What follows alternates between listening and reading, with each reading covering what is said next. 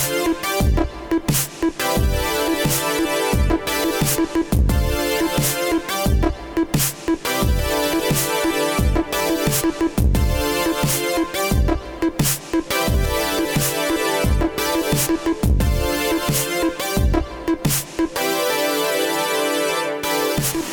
and welcome to Tomorrow. I'm Adrian Jeffries. You may have noticed, not Josh Topolsky. I'm filling in for him. He uh, he had a thing.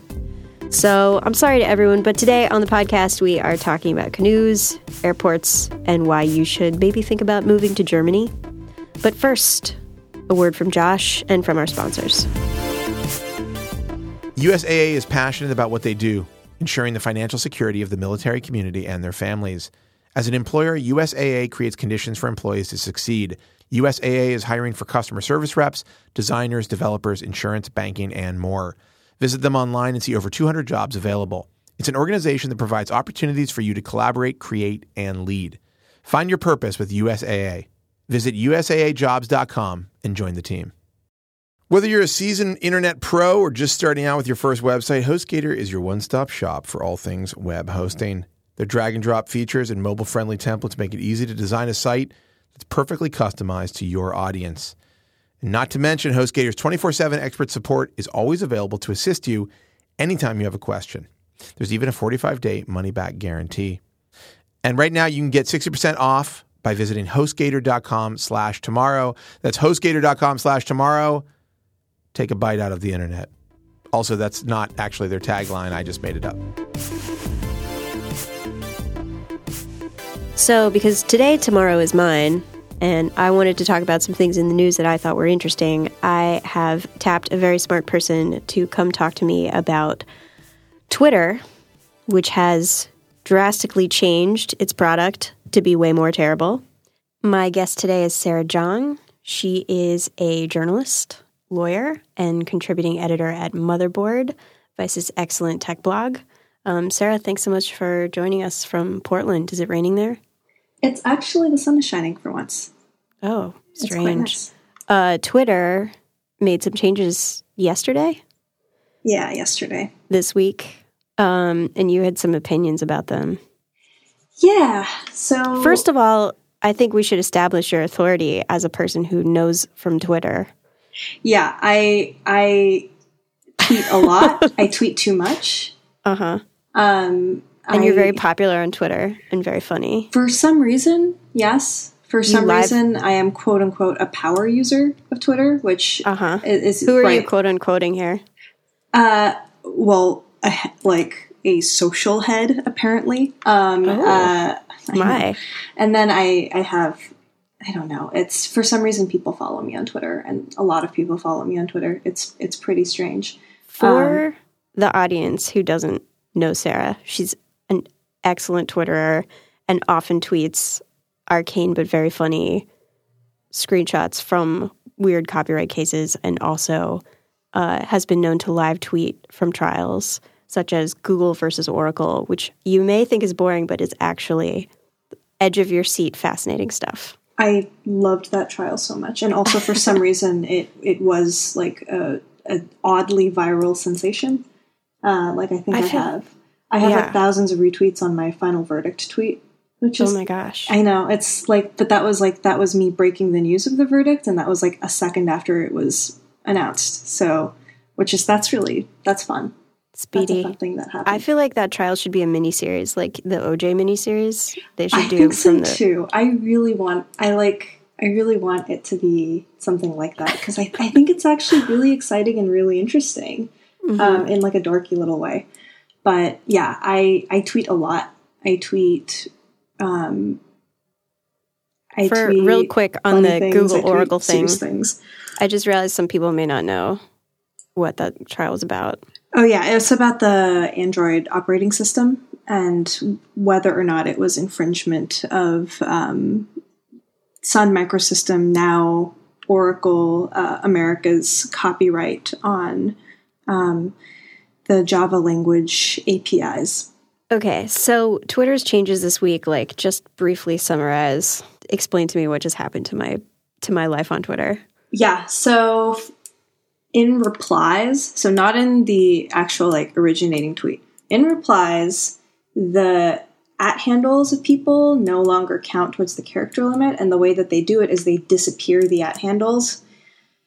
So if you have like more than like three people in a canoe, you can't see everyone that's in the canoe unless you click to open up this little dialogue. Um, and then in your timeline, it's not entirely clear who's replying to whom. And also, you can add up to 50 handles. So you can have giant canoes of people basically engaging in reply all disasters.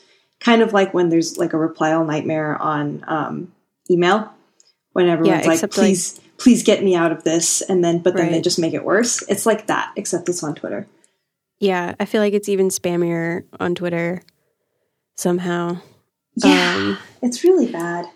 Yeah, it's it's super confusing. And uh, yesterday, like I saw someone said something to me that I didn't see at first and didn't see until I had clicked into some other thread, and now I don't even know. I'm like, I feel like Twitter's problem consistently from the beginning has been uh, being too complicated for people to figure out what's going on, and uh, this seems like a step in the in the um, in this in the absolute wrong direction for making that that stuff easier to get. Absolutely. Like I think it takes this horrible it's like the worst of all possible worlds. First it like takes away all the nuance um, for like power users, quote unquote, like people who know Twitter um, and have like invested time in understanding how it works. Like they lose a lot of the functionality they could get with the previous system.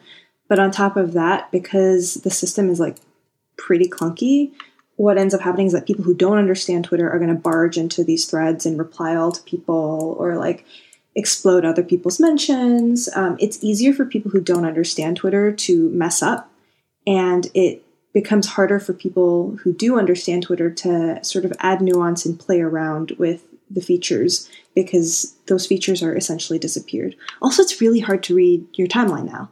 It's really hard to yeah. tell when people are talking to each other and who's talking to each other and it's really like it's and to tell the difference between when they're just tweeting out and it's it's just very painful. It used to be that I could sort of see where all the conversations were and gather all of that information really quickly. Now I have to like sit and concentrate and sort of like figure everything out.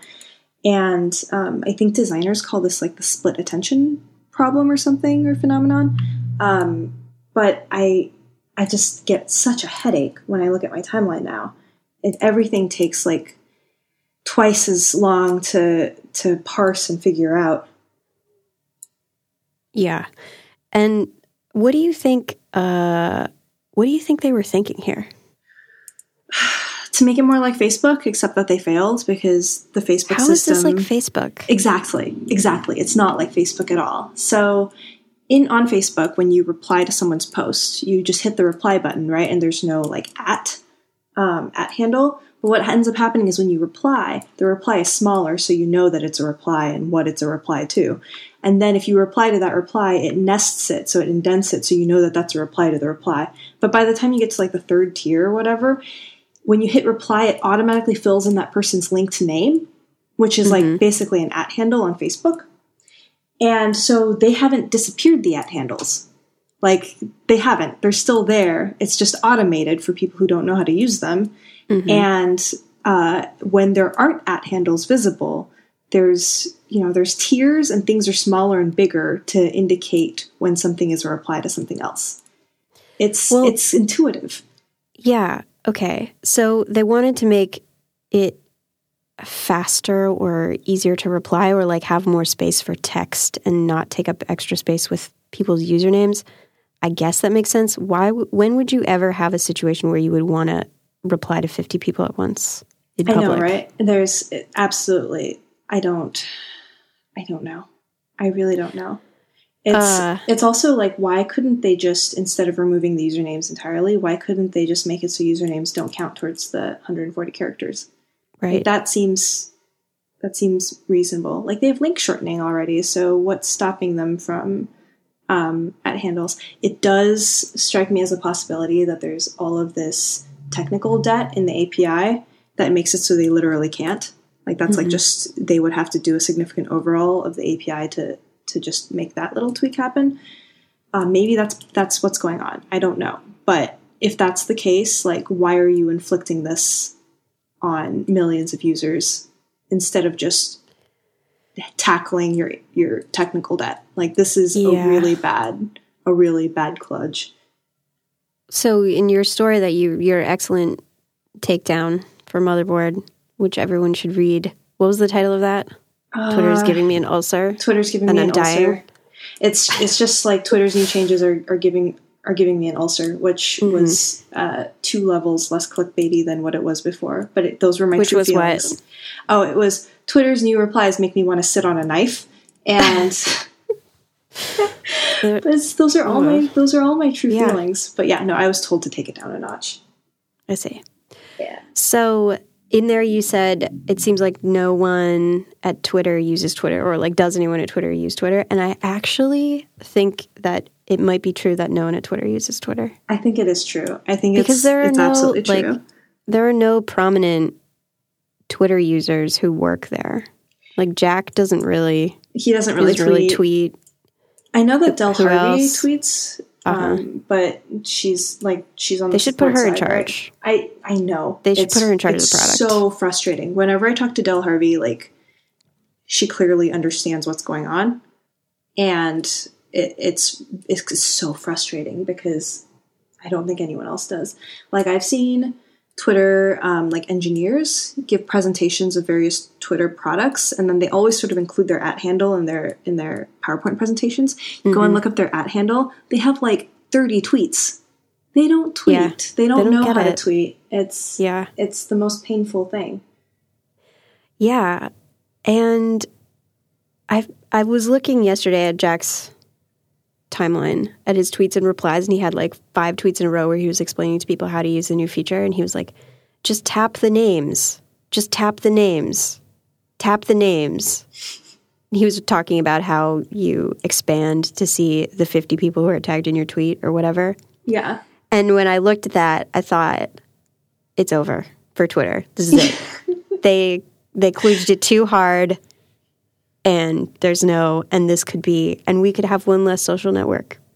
Yeah, I I don't know. I mean, I'm like really I really want to be cautious about saying stuff like that because like, you know, everyone everyone says this over and over I know again I'm being lot of stuff. dramatic. But like I, I have heard this more than once from people who are relatively tech savvy and have seen this cycle, right? Um, that they think that this is the end. and Really?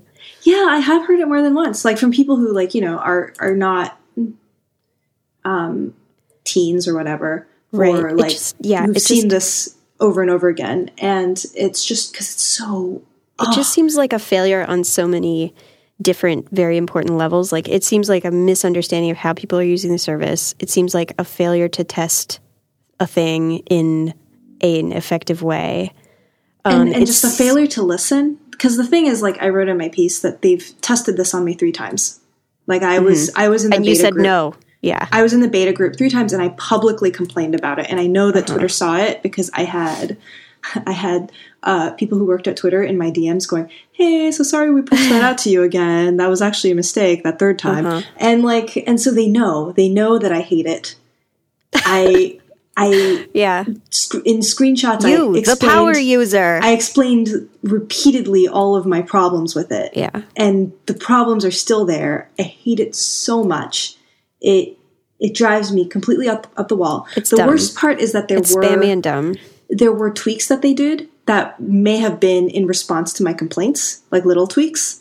Mm-hmm. Um, so it used to be that there was a thing that they would do where if you replied to um, a tweet that had an article in it, so if there was an article um, from like the New York Times, Oh, it, it would, would at automatically, source, yeah. it would automatically at the source, and you wouldn't be able to see it until like after you did it because there's no way to opt out of it Right. and that made me so crazy and they don't they don't do that in this new rollout so they did notice that people hated that um, and the other thing that they did was it used to be that in the reply little replies thing they would put people's names instead of their at handles and they changed that to at handles instead of the names because it would then be too easy to like you know fake who you're spoof replying to someone else, or like yeah. yeah, but um, it, it's this is still bad it's Yeah. still really really bad Well, i hate yeah. it so much it was like it was kind of fun yesterday. It felt like a Friday on a Thursday because everybody on Twitter was just messing around with this new feature and like adding Jack and adding the Pope and like I was in this Twitter canoe with you. Thank you for that. And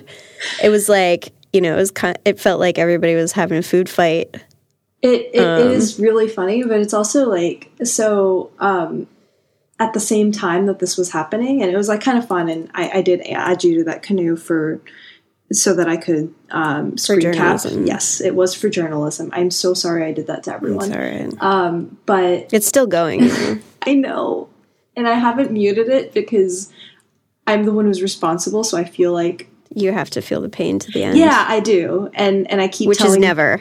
That's and I keep telling works. people one on one, like you, you should mute this conversation. You should mute this conversation. But until everyone else has muted the conversation, I feel obligated to stay looped in because I did this and it's my fault. Um, that seems like the ethical, the ethical response. Um, but the like, no. So while we were having fun with this, actually, like I was sort of in the sidelines. I was watching people like harass other people using the fifty person canoe which is like mm. that's you know the obvious outcome is like people who you know when you dogpile someone right one of the things it's almost like yeah it's like almost like you teach people how to mob direct who yeah. hadn't previously been doing that like previously it was trolls who had kind of figured out that special skill of like targeting a person with 50 yeah. people at a and time like, and, and, now it's person, like this person had been mobbed like basically for the last few days like i had sort of been watching it happen um, it's like what a, was the without? Yeah, what was the it, basic situation? Oh, it's um, oh god, I don't even. Is this like a politics some, thing? Is it a video games thing? Is it a woman say, thing? Like which of the three things that it always is? Is it? It's Stalinists online. and a roommate film at the same okay. time. I really don't want to delve into it, but let's okay. say let's people are mad at each other because of a roommate thing, but also they're all Stalinists and so okay. it's, it's, just like a whole thing like it's it's just i don't really um, there's a lot of bad people involved and mm-hmm. i don't mm-hmm. really want to delve into it but but, but I, basically yeah. someone someone who's getting targeted unfairly yeah and like it i mean possibly unfairly i'm not entirely like i don't really want to say one way or the other mm-hmm just because the situation is like super complicated and they're everyone's doing some really bad things on every side. Um, but yeah, like I was watching the 50 person loop being used to harass this person, and I was just like, yeah, no, of course that's going to happen. This is day one and this is happening. Like, obviously, it's just going to get worse from here. And that really sucks. Like, that just like of course this was going to happen. This is so predictable. Well one time i did a podcast and jack listened to it so maybe he'll listen to this one again. Maybe. I i am it had it had a, another um a celebrity twitter user which is the rapper talib kweli so. Oh well i i'm not talib kweli unfortunately. I, you're base you're basically i feel like you're basically on his level. No unfortunately like i don't i don't do anything good so it's not so jack is definitely not going to listen to what i have to say. But uh, my hope yeah, is well, that i can shown that. my hope is that i can reach out to other people that he might actually listen to. Uh, i really really hope that twitter rolls this back. My sense is that they don't listen and that i think that the sort of worst thing the, the most indicative thing about this being possibly the end of Twitter or being like a huge milestone um, in in people just sort of leaving is that they're just not listening, right? Like the fact that they like tested this and they're like, oh yeah, no, this is fine, and all of the people who in my mentions are like, oh no, actually I like this, are people who don't really tweet. Like you look at their mm-hmm. Twitter accounts and it's just like, you don't really tweet. You do a lot of the thing where you reply to celebrity accounts that don't reply back. Right? Yeah. Or you like, or you retweet things about politics, which is like, you know, that's a perfectly fine use of Twitter, but you're not not really pers- like right like you're not anything. really adding that yeah. much you're there for other people you're not there they're like contributing content and maybe like you know i know that twitter really wants to grow its user base but maybe alienating the people that other people all want to follow is like not the way you grow your user base. Right. so we'll see. Well i i don't really know what this means for twitter but i do know that i want to tweet a lot less. Like every time i open up the app i'm just filled with all of this rage yeah. and I know that I'm not going to get used to it because they've tested this on me three times before. And every time they did this, I just went, well, I guess this version of Twitter is unusable now. And then I would switch to a different version because I mm-hmm. knew that the version where it had all of the replies collapse was going to trip me up or make, make it very difficult for me to read Twitter or it was going Yeah. to make it difficult for me to tweet. Well, I would just like to say that I agree with you on absolutely every point of this, and that I hate it, and uh, it makes me sad because Twitter is fun. Um, but Yeah. you know, maybe it will die and be eaten in this like great cycle of life. Yeah, but. Twitter is like so much fun. It makes me really, really sad, right? Yeah. Like it's it. Twitter is so much, so Let's much fun. start a distributed open source microblogging platform. It exists. I mean? I think a couple of things exist. Yeah, it's Well, called Mastodon. Oh, Uh, yeah, no, I've actually for right, I'm gonna journalism reach out to them purposes. for journalism see purposes, I'm, I'm playing with it. I'm. Oh no, Mastodon is because it's um, FOSS. Like it's basically running on like six hundred dollars a month right now. Like the the guy just has a Patreon. It's just like one developer, and he's just like, hey, I want to get up to eight hundred dollars a month to cover my living expenses and and hosting. And I will just continue running Mastodon for free. I actually don't know where he lives. Does he actually live in Portland? no, I'm just guessing because it's Oh. Foss and he like has a low amount of money that he needs to survive a yeah, month. something like that. But it's All like, yeah, no, it's like Mastodon is some very, very super indie shit right now, Cool. and and they'll never have out. money and never have VC. Well. All right, so that was a super deep dive on um, on a service that not a lot of people use on the grand scheme of things. So Well, Um, I, I'm gonna. I mean, I'm going to. I'm going to do a really deep dive into Mastodon and see what's up. It's so weird. yeah, yeah. To be clear, when I said a service that not a Oh, lot of people use, I meant Twitter. Twitter. um, anyway, yeah, I just you know feel very passionately about Twitter and want to talk about it all the time. I'm sorry to everyone else. Um, I also wanted to ask you about another newsy thing, which we don't need to go into the weeds on as much, but another thing that people in our circles talk about, were on about this week, was the um, fact that Congress voted to overturn an FCC rule that increased protections uh, for consumers from their ISPs. Now, my understanding is ISPs can sell your data sort of without you being aware of it, um, which is something Yeah. that they could do until January anyway. And then a new rule came into effect and they couldn't do it for three months. Now they can do it again. And people are like, first of all, all of the alt right internet communities that supported Donald Trump are like, how could he? Which is really funny. Yeah. But second, all the InfoSec people, and I tweeted about this also, and Motherboard did a story about VPNs, are like, this is how you protect yourself. This is how you protect your data. Like, everybody get mobilized. Like, some people were doing little Twitter campaigns before the vote, where trying to get people to call their congressman. And it wasn't clear to me that it was that big of a deal. What is your sense of how big a deal this is? I mean, I I do I think it I think it's a huge problem. I like You do do. think it's a huge problem. I mean, the, I know that it was the case before January, um, but there is a very nasty ecosystem of of selling data online, and it's so nasty and really disturbing, frankly. And um, like you can find people's addresses really easily. You can find things out about their families, and this is like information that's bought and sold. And I think it's really problematic. Um, Is that coming from. ISPs? I imagine some of it's coming from ISPs. The thing is, like, it's completely opaque. That's why the FCC rule was in place. It was to get some kind of transparency into what was happening. Like, when people sell your data, they don't have to tell you.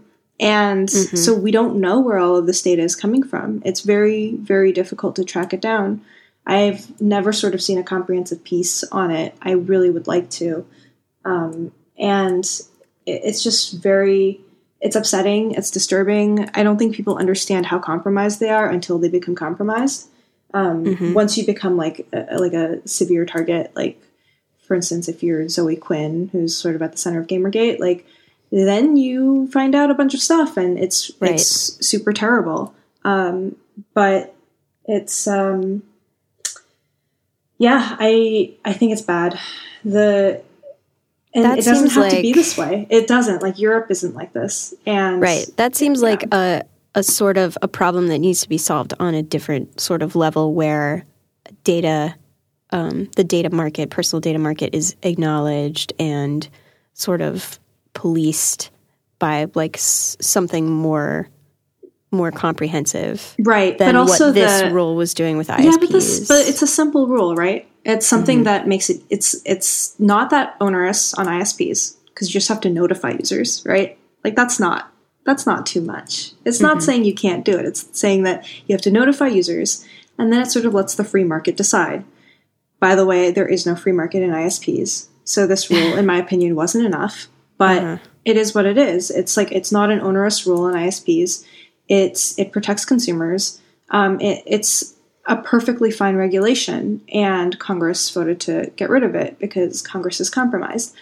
Mm-hmm. And I, I mean, it says some deep things about Congress itself, but I think that the really concerning thing about ISPs is that ISPs have access to you and your information on a level that services do not, that a lot of right. people do not. It's right. it is a deep level of access, and because there's not a lot of choice in ISPs, and because of that deep access, this is a really concerning problem. A really, really concerning that's, problem. That's a really good point because people were saying, you know, this is stuff that Google and Facebook are already able to do, but those are that's not true. Those are yeah. Well, that they're able to uh, resell consumer data without notifying oh, them yes. specifically. But Google and Facebook don't have the level of right, access exactly. to your info that ISPs do. ISPs have it at a root level, a really, really basic level where you kind of can't choose. You kind of just don't have a way out of there. Like you can kind of, to some extent, obviously, like I really want to uh, hedge this one um, because, like, you kind of really have to know what you're doing. Um, you can kind of choose what you give to Google and what you give to Facebook, and of course, because those services are so prevalent in a way you can't choose because you're locked in. Um, right. And sometimes there isn't good good enough informed consent. But with an ISP, like there's kind of nothing. It's you're unless you use a VPN, and we should definitely talk about why that's a problem too. Well, first, it's a problem because the only good ones are paid, which yeah. means that you need to be able to afford a VPN. I mean, they're not debilitatingly expensive. I think they're what, like sixty dollars a year. It's it's, but it's still a tax. It's a tax on mm-hmm. you. And then the other thing is also that VPNs, you're basically replacing your ISP with a VPN. Like the VPN now can see everything you're doing. Um, and so you kind of just have to trust that the VPN isn't reselling your information. And a lot of them do promise, but like, uh, you know, like you got to trust the VPN. Um, you have to basically be okay with the VPN having everything now. Um, and, you know, I use a VPN actually. I don't use it at home. Um, I I am going to have to make some choices about my ISP soon um, and whether I can trust them.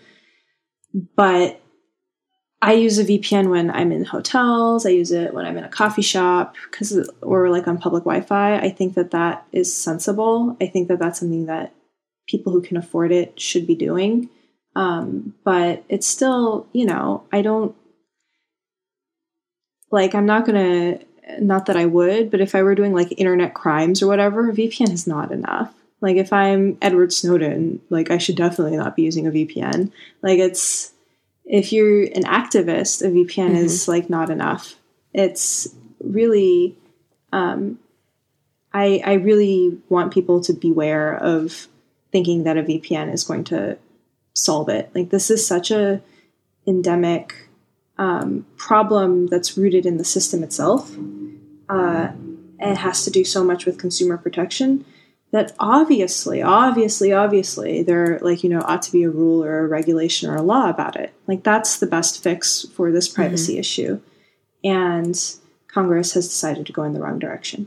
Yeah, I think this is a symptom of Congress not prioritizing data protection at or all. People, like or, or people. people. Yeah. Um, like let's, The Verge let's be, did. Let's be real here. Like, there's yeah. there's a lot more let's at stake here mean. than data privacy. Yeah. Um. So The Verge published a story that was like, here's the donations that each Congress member who voted to overturn this rule got from the telecoms industry. Yeah. And uh, and they were like, haha, look, like this one member only got three hundred dollars, like three hundred dollars for a vote. But of course it's like it's not three hundred dollars, here's how you vote. It's like this is an issue they didn't really care about. Someone told them like this is important, you know, like traded a vote for something else. You know how it goes in House of Cards. Like yeah. it was just not something that they thought was uh, important to make an individual decision on, basically is my it was read also on it. Very politicized. Like if you look at it, it was basically party lines.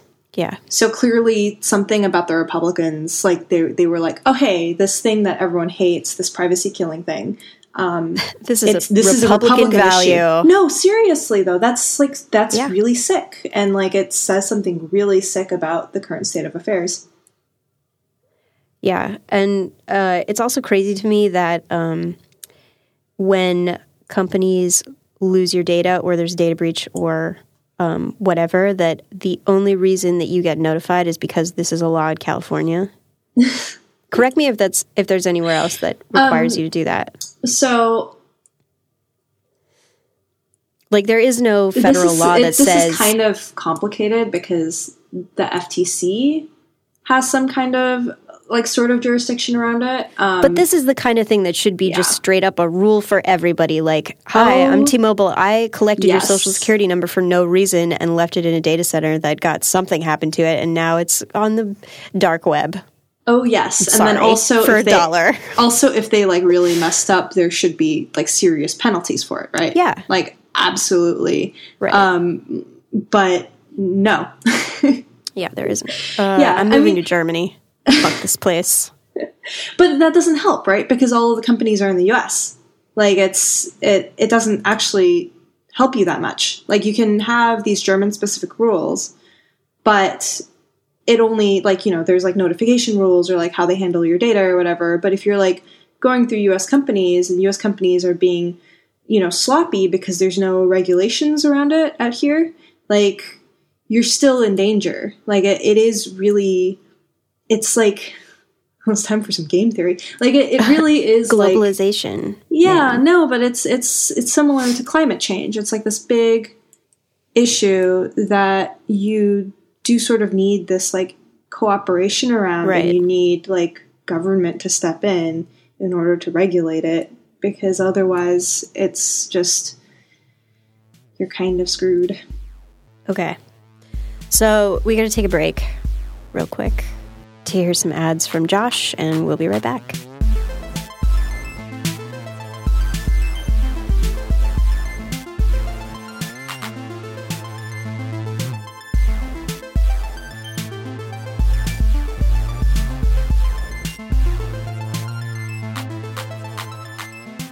If you're running an e commerce business, Whiplash is your virtual warehouse. You send your products to a Whiplash facility so that when orders come in, Whiplash packs and ships them just like you would but faster and, of course, cheaper.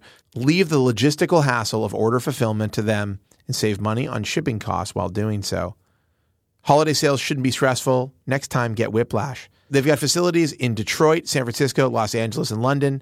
And listeners of this podcast can get a $100 credit when signing up at getwhiplash.com slash tomorrow. Hey, listen, quick note. We're so incredibly happy that we have such good, smart, funny, interesting advertisers on the show when I started this, I was like, who would spend money on this guy? And it turns out a lot of people are willing to do it because we have really awesome support from you guys, the listener. You know, we really rely on your input uh, for this show so we can understand what you guys want and what you don't want.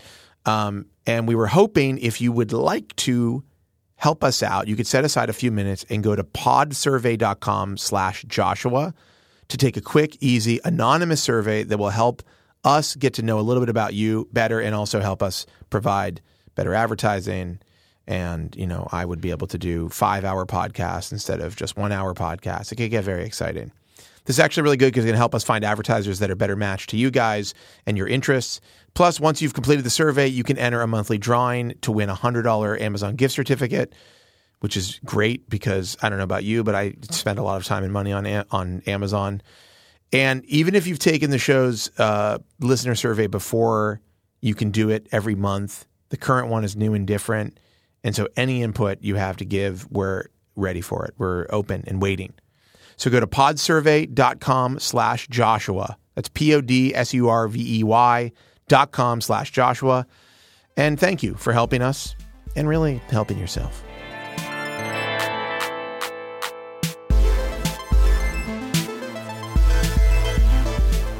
And we're back with Sarah Jeong, contributing editor at Motherboard. So, Sarah, you have been writing a very illuminating newsletter about the airport cases. Yeah, so the airport cases are, I mean, it's a collective name for all of the litigation that's going on around um, Trump's travel ban. So some of the litigation is by plaintiffs who got caught in the travel ban. So, for instance, like the ACLU suing um, the government, essentially.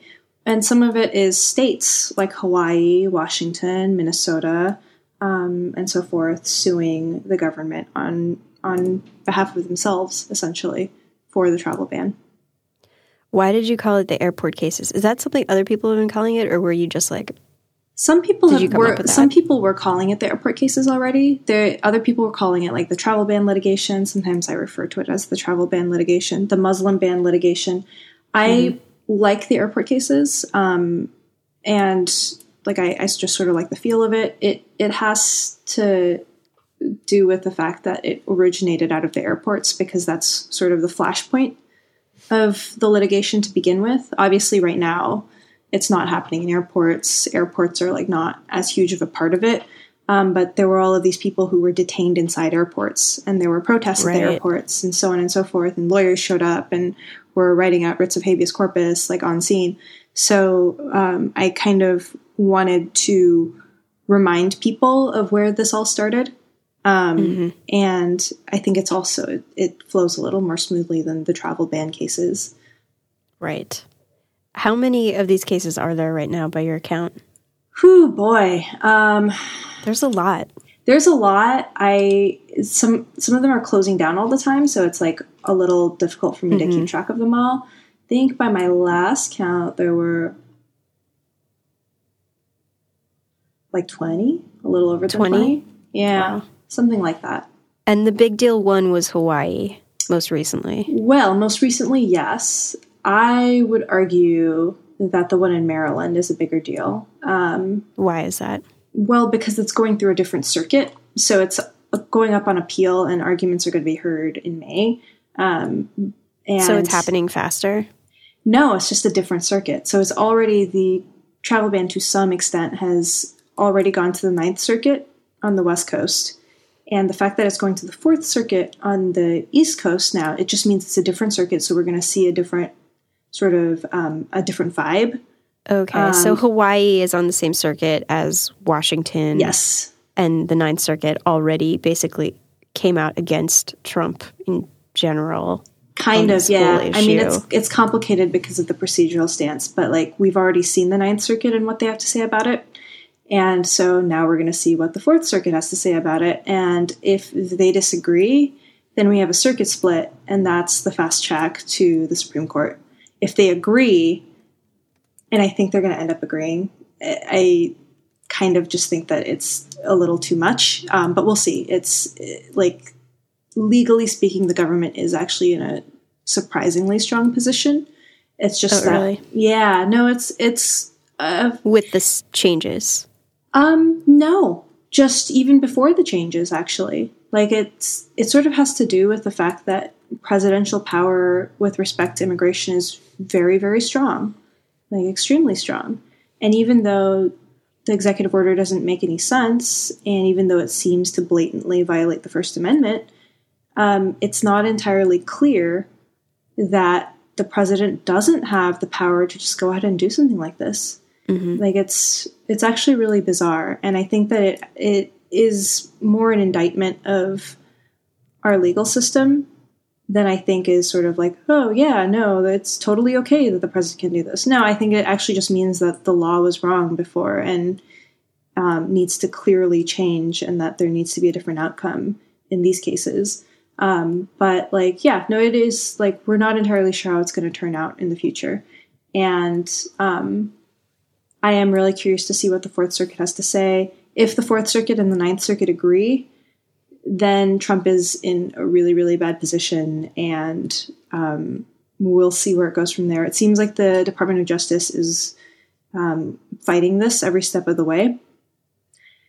I like don't like if they just dropped this and like dropped the executive order and all of that, like it really like it might be better for them politically, but there's a lot of mysterious things they've been doing that can't really be explained anyways. So I don't know why I'm even bothering questioning the wisdom Yeah. of this. Um, It seems like yeah. there's like the Occam's razor, razor answer would be they are disorganized and not on top of it. I think you wrote in one of your newsletters that they had, you know, the Justice Department had said they were going to appeal, but they only noticed some in some cases that they were going to appeal. They only noticed some cases that there was a new executive order at all. Like it seemed like they weren't totally maybe on top of all of the cases that are pending against them. Yeah, I, I do think that it's really messy. Like in the Ninth Circuit, in the oral argument in the Ninth Circuit that everyone got to hear on CNN, um, the guy, the DOJ guy who argued for Trump, um, everyone was sort of like, wow, he was really bad. Actually, he was really good because he only found out that he was going to argue this case like a few Like an hours hour before. before, yeah. So he had to brief himself, and he didn't write the briefs either. So he was just like some random person who wasn't even on this case that they dragged in and had him do the argument. Like that's What was his name? August Flynn Flingy? uh yeah, Flentia or something. Um, yeah, poor guy. Like Yeah. he did a really great job considering and it's like a, a real um one of those nightmares where you like are on stage Yeah. and then you're it turns out you're naked. It's that. It- yeah, I mean, it's it was like they basically handed him a pile of hot garbage, and they were like, "Here you go, Defend this. defend, Defend this," and like, w- and we're gonna and it's gonna get streamed live on CNN. yes, yeah. Yeah. So, what do you think is going to happen to the people who are affected by this executive order? I mean, right now there's a temporary restraining order. that means it's not in effect. So some of the people have been let yeah. in. So some of the people have been let in, like um, the Iraqi translator that the ACLU was really quick to represent, like sort of the first guy. Um, his name is like Darweesh. He's been let in. Um, they like got him out of detention, and they're like, "All right, my bad. This was a mistake. You uh, uh, rendered a great service to the United States military in Iraq, and you're gonna get let in." Um, so in, in a lot of these cases, it's like moot. And in other cases, like sort of the harm is pending, like like in the Hawaii case, um, the one of the people who's suing is suing because uh, his mother-in-law is sort of in the process, and they're not sure whether she's going to have um, her paperwork denied or whatever, because she's from one of the affected countries. Um, and, And the affected countries, so the first travel ban was seven countries, the second one was six countries. Yeah, they removed Iraq because uh, the military was really Right. upset that they had included Iraq because it was right. catching. They, yeah, they basically Yeah. Mm-hmm. had all these translators and fixers who were putting themselves in danger for the promise of yeah, a ticket to America. And, yeah, and they then had were been being denied. Yeah, Yeah. and they were being denied, and like their service had been like many many years prior, and um, like the reason why they were being denied now was because they had been going through vetting over those years, which Right. is that's really Extreme really- vetting, one might say. yeah, it's really dark and really sad that this is happening, and and and the yeah. countries that are on the new executive order are so Iran, Syria, Sudan, Somalia, Yemen, I bel- Libya. I believe Libya. yeah. Um, so what's happening to these other people I think sort of one of the great ironies of the airport cases is that it doesn't matter whether or not this gets enforced. Um, you've been seeing increased harassment at the border of all kinds of people, even like US citizens, um, people of countries that are not affected by the ban. Um, and you, you see this increased harassment because there's been like this message sent to um, customs and border protection that if like you know that it's okay to harass muslims that the new administration wants them to harass muslims and once that message is out there like you can't take it back no court can um, tell cbp that this is not okay i mean actually they could but it would be really unusual uh, and who knows if that would affect them in any way whatsoever. Um, and yeah, it's just like, in a way, it doesn't matter that the EOs are unconstitutional. It doesn't matter if the EOs get permanently enjoined forever. Um, this sort of thing, this climate that the executive orders have rendered in this country is going to remain. Uh, hate crimes will stay up. Harassment at the border is going to stay up people are going to continue to live in fear. And uh, it's almost as though this litigation is about sort of the bare minimum that the law can do. Because if they, if the courts end up ruling in the government's favor and finding the EOs constitutional, then it sort of drops the floor, right? It, it says even this little thing, even this ridiculous thing, uh, ridiculous, painful thing where all of these people came out on Fox News and said it was a Muslim ban over and over again. Um, we can't say that it's unconstitutional. We can't even do this, and everything is okay. And that would be, I think, really bad. I think that it would damage the legitimacy of the Constitution itself. Um, which is why I'm like I'm pulling I'm clearly pulling for one side. Like I'm not I'm not gonna try and pretend like my newsletter is unbiased or whatever. Um, I think that I'm accurately reporting the news and that I'm explaining things to people truthfully. But yeah, no, I'm I'm pulling for the government to lose in this uh, because I think that the alternative is very scary. Yeah, I would agree with that, except that I do feel like there is some value in the pushback that we've seen. Like, whereas if there hadn't been an executive order and there had been sort of a softer, more subtle kind of persecution. Yeah. That didn't have such an obvious target to push back against. And, and I mean, it would just you know, be like the Bush news. years. It would be exactly like the Bush years. And the ACLU lost over and over again in the Bush years because yeah. it was so subtle. So, yeah, I think um, like in a way, at least like if you're a Muslim living in America, you can see uh, the footage on CNN of lots of people coming out to JFK spontaneously to to say that they disagree with this. Right. Or rooting um, for the case or rooting for the government to lose right. in this case. Yeah. Yeah. So I do think that that is that the, there is value in that. But uh, yeah, I mean, I agree. It's like it's definitely like if I were uh, someone thinking of traveling to the US and like this is affecting everybody pretty much like everyone who is an immigrant or has an immigrant in their family is thinking like at what point does this touch me like my stepmother um, has a green card from Russia yeah which like could easily end up on some kind of list jotted yeah. down by Donald Trump at some I mean, point like I have everyone's thinking card. about it like I have a green mm-hmm. card that's one of the reasons why I'm doing this newsletter is because it it touches me in in a way that feels very personal, even though I'm not from one of the targeted countries, and um, because I don't have brown skin, I'm not that likely to be harassed at the border.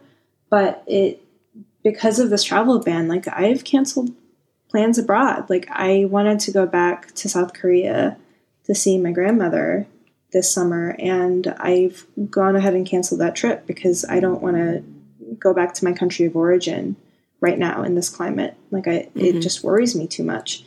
Um, and yeah, that's like kind of paranoid, but it's a reasonable kind of paranoid because you kind of just every day you don't know what's going to happen is the problem. Like you can't quite predict what's next. And yeah. I think in a way it's that's the meta most scary thing about it is that everything can change in the twinkling of an eye. You kind of really miss how the government was before where you could see things coming down the pipeline very very slowly. And right. right? And like right now because there's like so much secrecy and ad hoc uh, impulsive behavior, you have no idea what your life is going to be like the next day.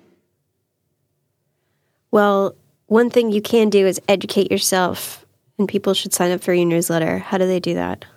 Um, I am on TinyLetter, so it's tinyletter.com slash airports. And uh, from there, you just put in your email and sign up for the newsletter. Cool. Um, it's an excellent newsletter. It's a fun read. It has personality. It also, Sarah, you have a law degree, so you actually know what you're talking about, unlike some other people who write about this stuff. Um, and it is very complicated, so it's good to get it from someone who is taking it seriously. Well, um, only kind of seriously. I do joke around a lot. Yes. Well, you got to have jokes. In dark times, you need jokes. For sure. Um, well, thank you so much for talking to us about these things. Yeah. Thanks for having me on. For sure. And people can also follow you on Twitter for however long you will still be there at, yes. at Sarah Jeong. Yes. S A R A H J E O N G. Um, awesome. All right, Sarah, thank you so much. All right. Bye, Sarah. Bye. Have a great day. You too.